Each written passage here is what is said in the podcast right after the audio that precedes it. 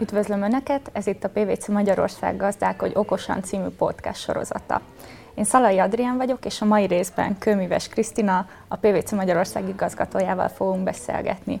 A mai témánk pedig uh, számvételi, illetve adóbevallásokkal kapcsolatos aktualitások. Krisztina, akkor csapjunk is bele. Milyen aktualitásokat kell tudni számvitel, illetve adóbevallások területén? Üdvözlöm én is a nézőket!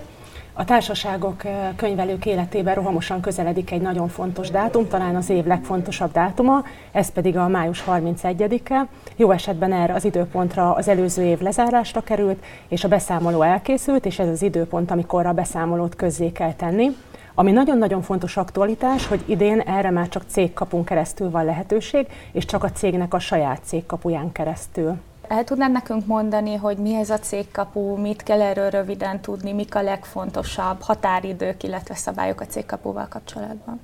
Hát a cégkapu története már elég hosszú múltra nyúlik vissza. Az első dátum 2017. augusztus 30-a volt, amikor a cégeknek létre kellett volna hozniuk a cégkapujukat. Tulajdonképpen ez egy olyan egységes platform, amin keresztül valamennyi hatósággal keresztül kommunikálni tud az adott társaság. Korábban is kommunikáltunk különböző módokon a különböző hatóságokkal, így például volt amelyikkel papíralapon, volt akivel pedig elektronikus módon, de mindenkivel a saját platformján keresztül. Tehát a cégkapunak az a lényege, hogy egy egységes platform jöjjön arra létre, ahol mindenkivel tudok kommunikálni. Azt említetted, hogy több hatóság is csatlakozik ez a cégkapuhoz. Tudjuk esetleg, hogy milyen hatóság, milyen határidővel igen, a különböző hatóságok, ahogy említettem, is különböző időpontokat jelöltek meg, hogy mikor kötelező használni a velük való kommunikációban a cégkaput. A legeslegfontosabb a mi életünkben könyvelők, adó tanácsadók életében a legfontosabb hatóság az adóhatóság, és az adóhatóság 2019. január 1-től írta elő azt, hogy kötelező a vele való kommunikációnál a cégkaput használni. Na most a való élet azért egy kicsit más, hiszen lehetőséget adott egy kis kapura, nyitva hagyta a korábbi közlési módot, az ügyfélkaput is, tehát azon keresztül is még befogadja a bevallásokat. Ez azonban nem fog örökké így tartani, tehát ez bármelyik pillanatban megtörténhet, hogy megszüntetik, ezért arra visszatok mindenkit, akinek már van cégkapuja, hogy kezdje el használni, küldje a bevallásokat azon keresztül. Csak egy adat adóhatóságtól kaptuk 2019. januárjában az áfa bevallásoknak kizárólag a 24%-a ment be cégkapunk keresztül, tehát ez nagyon alacsony szám ahhoz képest, hogy mindenkinek így kellene már beküldeni.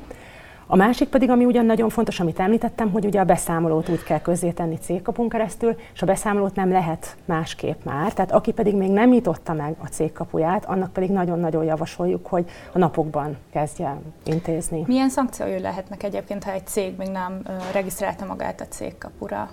A szankciója az az, hogy abban az esetben, hogyha a hatóság megpróbál küldeni egy levelet, és azt realizálja, hogy nincsen megnyitva az adott cégnek a cégkapuja, akkor törvényességi felügyeleti eljárásnak van helye, ami pedig azt jelenti, hogy egyrészt vagy a legenyhébb szankció ugye a pénzbírság, a legsúlyosabb szankciója pedig lehet a cég megszüntény nyilvánítása is. Illetve ez ugye az egyik dolog, hogyha azt realizálja, hogy nincsen cégkapu, a másik pedig, mivel a beszámolót csak cégkapun keresztül lehet közzétenni, azért érdemes azt is megvizsgálni, hogy milyen következménye van annak, hogyha valaki nem tudja közzétenni a beszámolót. Ennek a következménye egyrészt az, hogy első körben felhívják határidő tűzésével, hogy ez pótolja, azt követően megint határidő tűzésével pénzbírsággal, azt követően pedig az adószámát törlik, és el is indítják a kényszertörlési eljárását. És ami nagyon fontos, hogy ez nem egy opcionális joga az adóhatóságnak, hanem ezeken a lépéseken kötelező végig mennie, hogyha azt észleli, hogy nincsen egy beszámoló közzétéve, és meg is teszi. Tehát nem csak kötelező, hanem az adóhatóság ezt mindig meg is teszi. Mennyire bonyolult ez a regisztrációs folyamat? Tegyük fel, hogy a cég a beszámoló benyújtása előtt hirtelen rájön pár nappal előtte, hogy nem tudja beadni a beszámolóját, mivel még nincsen cégkapuja. Mennyi időt vesz az igényben, mennyire komplex a procedúra? Hát ha valaki beszél magyar nyelven és ügyfélkapuja is van, akkor ez egy egyszerű folyamat. Igazából ezt az ügyvezető tudja kezdeményezni, vagy az általa meghatalmazott személy. És Ebben az esetben egy, hát egy jó pár kattintás után tapasztalataink szerint egy-két napon belül jóvá is hagyja az érintett hatóság azt, hogy igen, élesben mehet a célkapon keresztül történő beküldési mód. Abban az esetben, hogyha valakinek nincsen cégkapuja és nem is beszél magyar nyelven, akkor szerintem mindenképpen javasolt valakinek a segítségét igénybe venni, és akkor tényleg azonnal el kell kezdeni. Beszéltél arról, hogy még mindig nagyon sokan használják az ügyfélkaput az adóbevallások benyújtására, de hogy már kötelességük lenne a cégeknek inkább a cégkaput használni.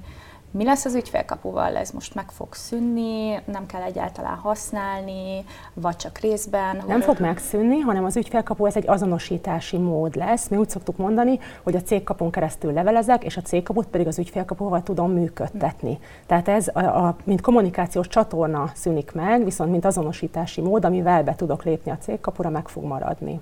Záró kérdésként pedig, hogyha túl vagyunk a május 31-es hajtáson, milyen olyan újdonság, aktualitás van, amit még érdemes megemlíteni és tudnunk kell róla? Én talán egy dolgot tudnék kiemelni, ami akár felhasználói, könyvelői szempontból jelentős, illetve az informatikusoknak is érdemes felhívni erre a figyelmét, az az, hogy jelenleg ugye, amikor nyomtatványokat készítünk, akkor ezt az ANK programon keresztül tesszük meg. Ez egy ilyen nyomtatvány kitöltő program, ami le van töltve a gépünkön, rá van telepítve, és ugye ezen keresztül nyitjuk meg a, a nyomtatványokat, az adózással kapcsolatos nyomtatványokat, és ez fokozatosan meg fog szűnni, kivezetésre kerül, és ehelyett ez úgynevezett ONYA programot, egy online webes programot kell majd használni, ide kerülnek fel azok a nyomtatványok, folyamatosan, amelyeket a mindennapi adózásos életünkben használni kell.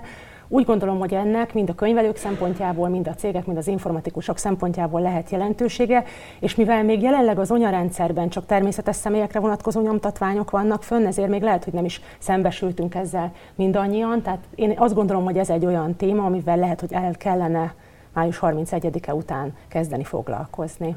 Köszönjük szépen, Krisztina, én azt gondolom, hogy nagyon hasznos volt. Bízom benne, hogy önök is hasznosnak találták a mai gazdálkodj okosan részt.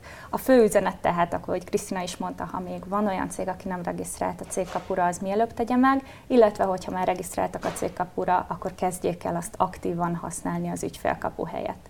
Köszönjük szépen a figyelmet, felvételünket megtalálják YouTube csatornánkon, a www.pvc.hu-n, Soundcloudon, illetve a Spotify-on is. Viszontlátásra!